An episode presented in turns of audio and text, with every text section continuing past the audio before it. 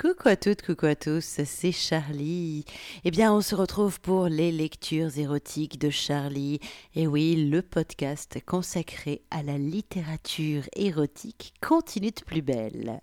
Alors, cette semaine, je ressors des placards un livre érotique que j'avais lu il y a fort longtemps. C'est donc une relecture érotique. Ce livre, c'est Hélène Fleur de Soufre, publié aux éditions Dominique Leroy, et c'est écrit par Julie de Russie et très joliment illustré par Denis.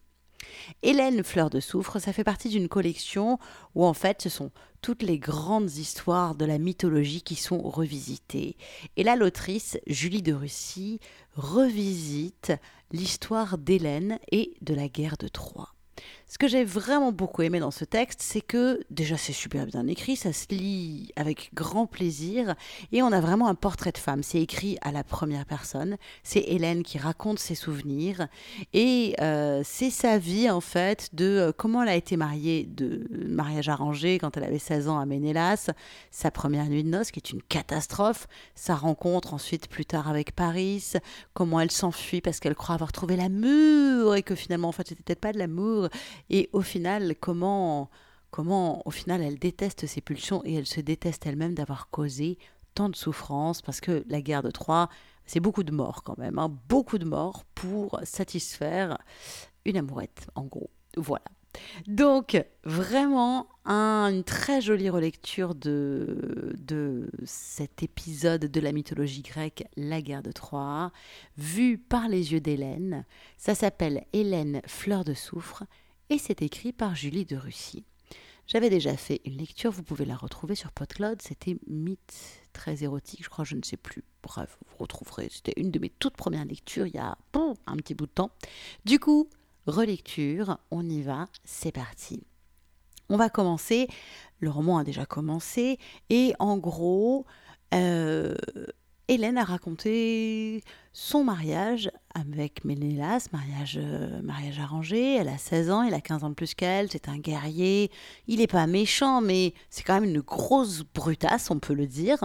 Et la nuit de noces, personne n'a préparé la jolie Hélène, ce qui fait qu'en fait ça se passe comme en général les nuits de noces dans les mariages arrangés, assez mal. En gros, c'est un peu comme un zol, elle a mal, elle comprend pas, elle est dégoûtée. À partir de là, sa haine de Mélénas commence à naître et ne s'arrêtera jamais. Et du coup, à chaque fois euh, qu'elle doit baiser avec son mari, elle serre les dents, ça se passe pas bien. Sauf que, en fait, alors qu'elle le déteste, un jour il va la baiser tout doucement et il va la faire jouir. Et elle va détester qu'il la fasse jouir. Et en fait, elle va commencer à prendre plaisir dans cette souffrance. C'est les débuts de ses découvertes de la jouissance. Et puis elle tombe enceinte, et puis ça se passe pas non plus très très bien, tout ça, voilà. Et puis dans ce contexte où en gros c'est pas super la fête, elle rencontre Paris, le beau Paris, le prince troyen. Voilà où on en est. Je vous fais donc découvrir un extrait de Hélène Fleur de Soufre. C'est écrit par Julie de Russie, publié aux éditions Dominique Leroy, et l'extrait, c'est maintenant. Au printemps, une petite fille naquit. Elle était parfaitement normale, peut-être même plus jolie qu'une autre. C'est du moins ce que les autres femmes me dirent. Ménélas s'en désintéressa. Ce n'était pas un mal. Je la prénommai Hermione, puis la confiai à la nourrice. Je ne me sentais pas meilleure mère qu'épouse. L'enfant n'avait pas besoin de moi pour grandir. Elle serait mieux ainsi. J'avais espéré que cette naissance décevante détournerait mon époux de ma personne. Il n'en fut rien. Il fêta mes relevailles en jouissant dans mon sang. Après avoir pris son plaisir, il me renvoya d'un geste. Nous ne dormions plus ensemble depuis longtemps. Ma haine croissait à chaque instant. J'abhorrais les humiliations qu'il m'infligeait.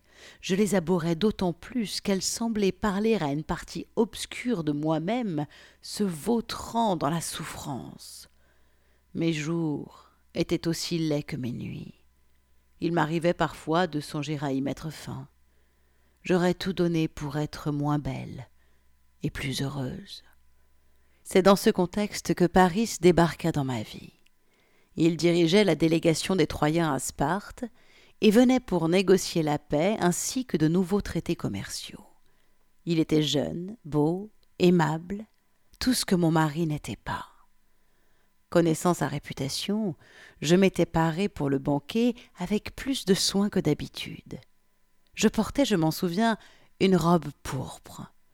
Une résille d'argent ceignait ma chevelure.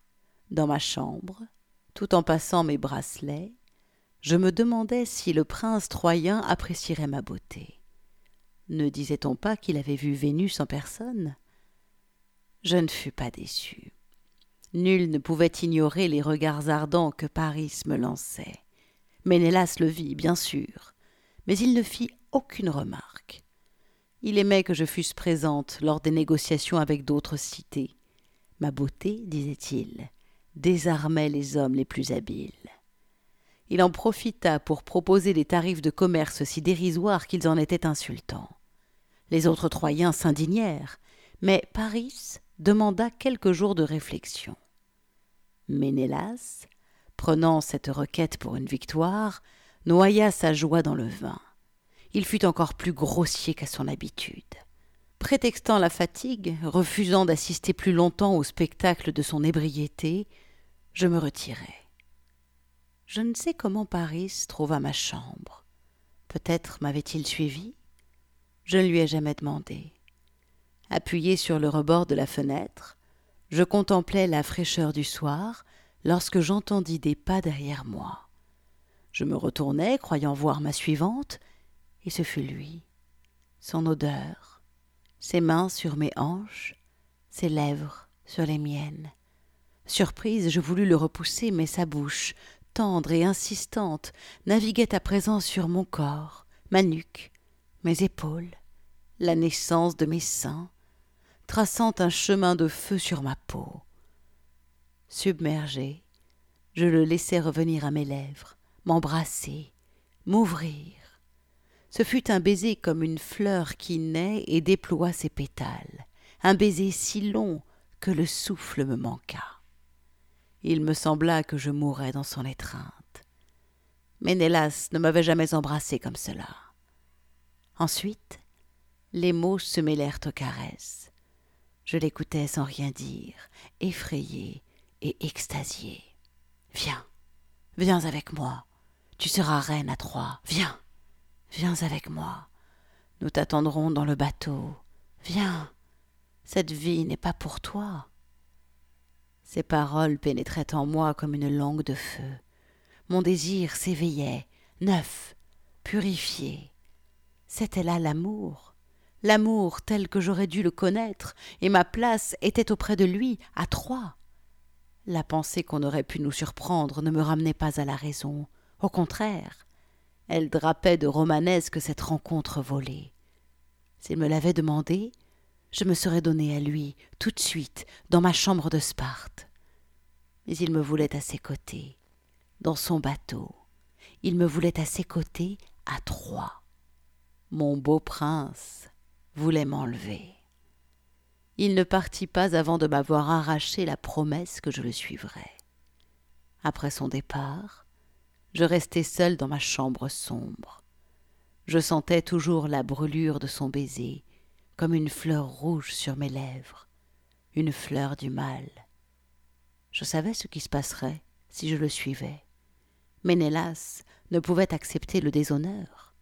Les Grecs n'avaient jamais aimé les Troyens, il y aurait la guerre. Elle serait sanglante.